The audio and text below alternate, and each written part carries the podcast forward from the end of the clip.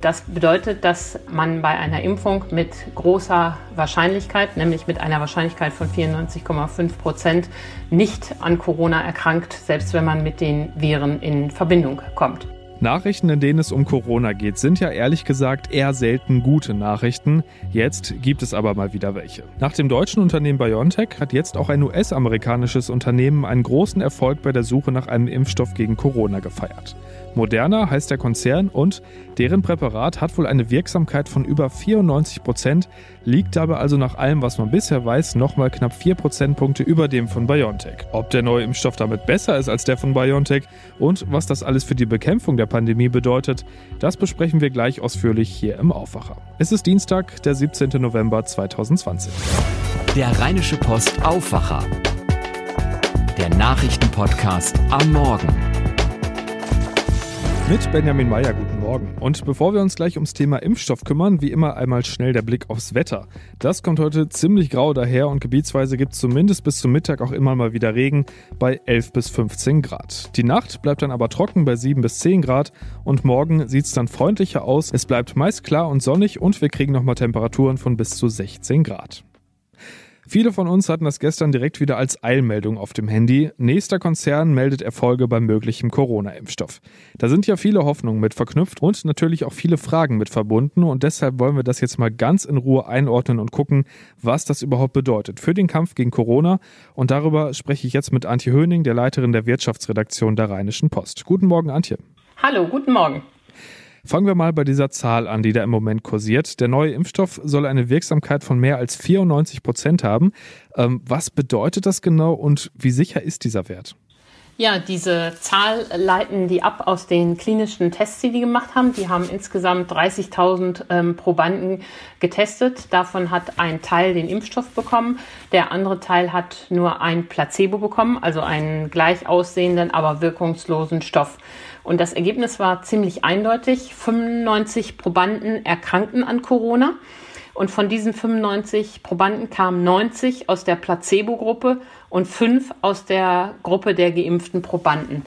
Und wenn man das ins Verhältnis setzt, also die Zahl der Erkrankten an äh, der Zahl derjenigen, die den echten Impfstoff bekommen haben, ergibt sich daraus diese Wahrscheinlichkeit von 94,5 ähm, Prozent. Und das bedeutet, dass äh, man bei einer Impfung mit großer Wahrscheinlichkeit, nämlich mit einer Wahrscheinlichkeit von 94,5 Prozent, nicht ähm, an Corona erkrankt, selbst wenn man mit den Viren in Verbindung kommt.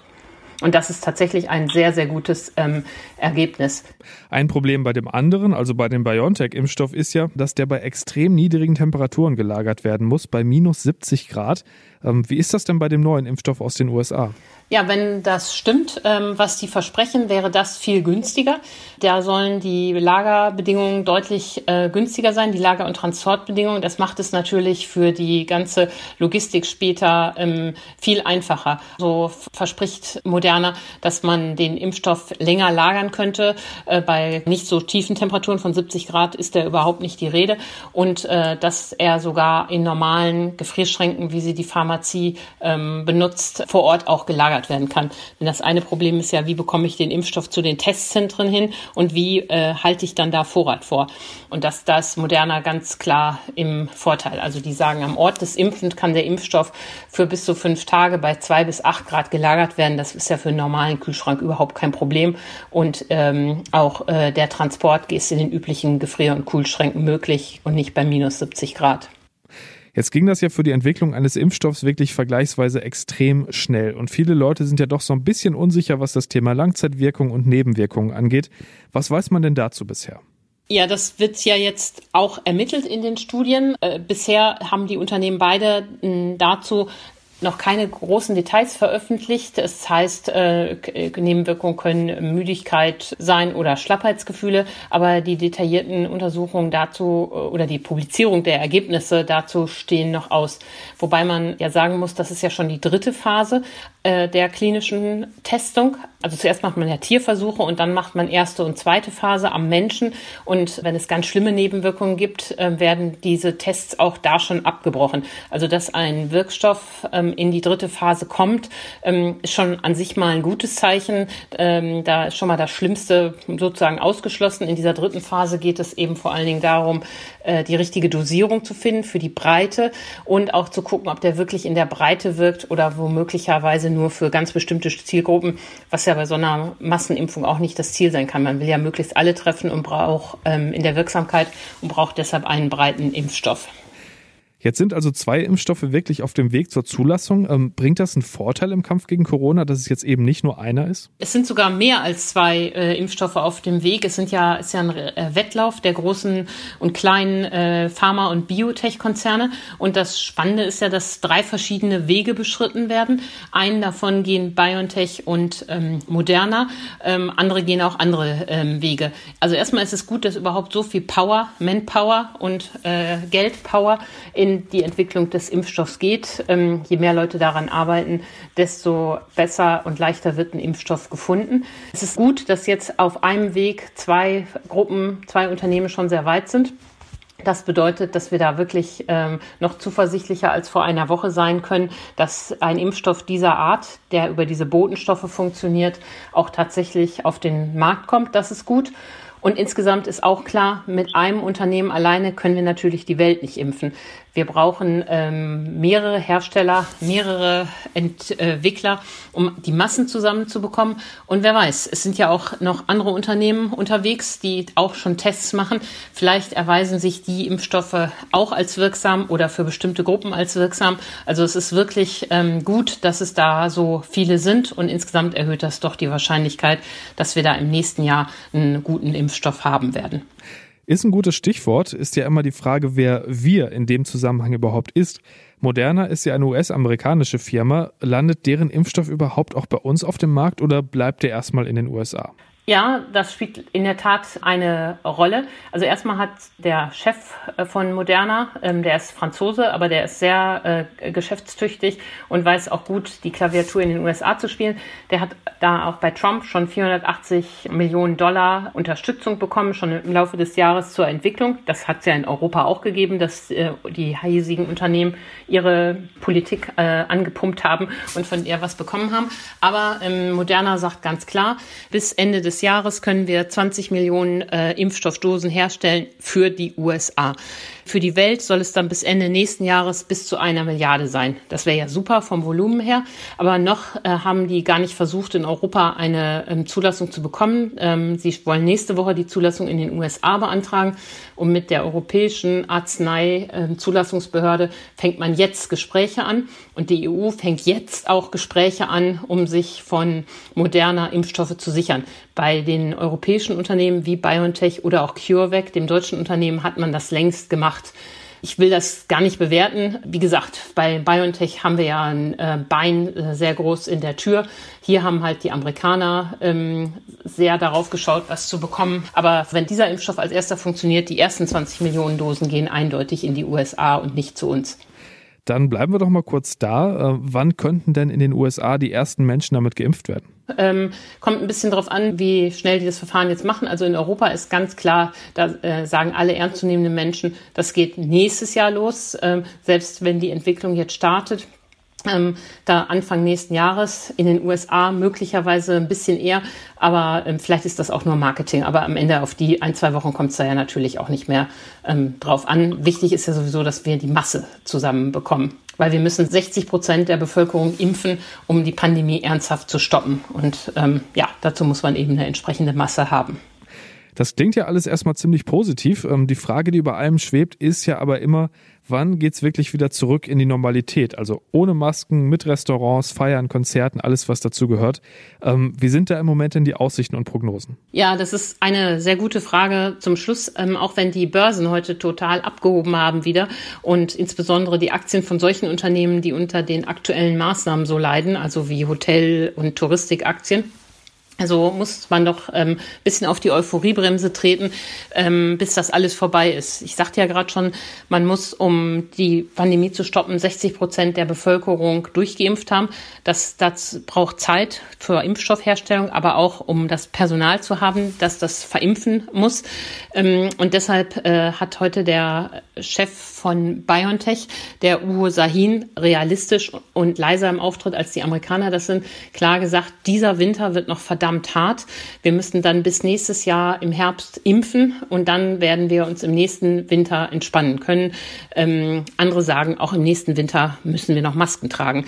Ähm, allerdings äh, mit jedem, der geimpft wird, sinkt natürlich das Risiko, dass man sich infiziert und ähm, dass wir unsere alte Freiheit wiederbekommen. Und das wären ja wirklich mal gute Aussichten. Vielen Dank, Antje Höning. Und wir kommen damit zu einem Thema, das vor ein paar Monaten für viel Entsetzen und Trauer gesorgt hat. Es geht um den Fall Greta. Der Blick zurück. Im April diesen Jahres soll eine Erzieherin in einer Kita in Viersen einem kleinen Mädchen während des Mittagsschlafs den Brustkorb bis zum Atemstillstand zusammengedrückt haben. Die dreijährige Greta wurde noch von Rettungskräften reanimiert, starb aber zwei Wochen später. Heute beginnt der Prozess gegen die Erzieherin. Meine Kollegin Anja Wölker hat sich mit Martin Röse unterhalten, dem Leiter der Viersener Lokalredaktion der Rheinischen Post, der den Fall für uns verfolgt. Martin, steigen wir direkt mal mit der Anklage ein. Sandra M. wird Mord vorgeworfen und Misshandlung von Schutzbefohlenen in neun Fällen. Was kann man jetzt vom heutigen Tag überhaupt erwarten? Ja, mit Sicherheit äh, viel Medienrummel, aber nicht unbedingt neue Erkenntnisse. Ähm, der Tod der kleinen Greta hat bundesweit damals für Bestürzung gesorgt. Und äh, für den Prozessauftakt haben sich äh, deshalb auch äh, sehr, sehr viele Pressevertreter angemeldet. Und deshalb wird die Verhandlung ähm, akustisch in einen zweiten Saal äh, für die Hälfte der Medienvertreter übertragen. Ähm, Stichwort keine neuen Erkenntnisse. Für den ersten Prozesstag ist äh, lediglich vorgesehen, dass die Anklageschrift verlesen wird. Da kommen jetzt also erstmal ein paar Verhandlungstage. Für den Prozess sind insgesamt 19 Verhandlungstage angesetzt. Nach dem Plan des Gerichts äh, soll das Urteil dann Anfang März 2021 fallen. Jetzt geht es ja nicht nur um Greta, sondern auch um den Vorwurf der neunfachen Misshandlung von anderen Kita-Kindern. Welchen Stellenwert hat das denn im Prozess? Ja, das kommt ein bisschen auf die Angeklagte an. Äh, Sandra M. hat sich bislang als Beschuldigte nicht zu den Vorwürfen geäußert. Es gibt also kein Schuldeingeständnis. Äh, sie schweigt. Und insofern hat sich die Staatsanwaltschaft auf einen Indizienprozess eingestellt. Und da bilden die Vorfälle in den Kitas in Krefeld, Kempen und Tönes-Forst natürlich wesentliche Teile einer Beweiskette. Sollte sich allerdings im Laufe des Prozesses äh, Sandra M. äußern und schuldig bekennen, dann äh, ist der Stellenwert äh, der neunfachen Misshandlung nicht mehr so hoch. Nach dem Tod von Greta war ja auch bekannt geworden, dass Sandra M. schon vor Jahren die Befähigung abgesprochen wurde, mit Kindern umgehen zu können. Trotzdem hatte sie die Bescheinigung bekommen, als staatlich anerkannte Erzieherin arbeiten zu dürfen. Also aus genau dem Grund haben sich beispielsweise der Krefelder Jugenddezernent und äh, die Viersener Bürgermeisterin für eine Änderung der Ausbildungsvorschriften ausgesprochen. Grundgedanke, wer ein mangelhaftes ähm, Praxiszeugnis äh, im Anerkennungsjahr hat, das soll so eine Art Veto-Funktion bekommen, ähm, dass äh, so jemand dann niemals später als staatlich anerkannter Erzieher in der Praxis auch arbeiten darf. Wird die Ausbildung denn tatsächlich geändert? Also ich bin da ein bisschen skeptisch, äh, ob es da wirklich ein strukturelles Problem gibt. Hinzu kommt, es gibt Hinweise, dass die Angeklagte in der Vergangenheit psychische Probleme hatte. Sie hatte mal eine Straftat erfunden. Ähm, und äh, sollte das Gericht ihre Schuld feststellen, wird sie auch der Frage nachgehen müssen, äh, war sie denn tatsächlich auch schuldfähig? Nicht zuletzt aus dem Grund hat die Staatsanwaltschaft auch ein psychiatrisches Gutachten der Angeklagten angefordert. Danke, Anja und Martin. Und damit gehen wir nach Düsseldorf. Was da aktuell wichtig ist, das wissen die Kollegen aus den Antenne Düsseldorf Nachrichten. Guten Morgen. Schönen guten Morgen, ich bin Philipp Klees und Antenne Düsseldorf berichtet heute unter anderem über eine neue Wohntauschbörse, die an den Start gegangen ist. Wir warnen vor einer neuen Variante, einer alten Betrugsmasche und wir haben Infos für Eltern, die ihre Kinder an eine weiterführende Schule anmelden wollen. Und auch das ist Thema bei uns. Im Sevens an der Kö kontrolliert ein Roboter die Einhaltung der Maskenpflicht. In unserer Stadt eine passende Wohnung zu finden, ist nicht immer leicht. Düsseldorfer, die innerhalb der Stadt umziehen möchten, können sich jetzt beim digitalen Wohnungstauschportal der Stadt anmelden.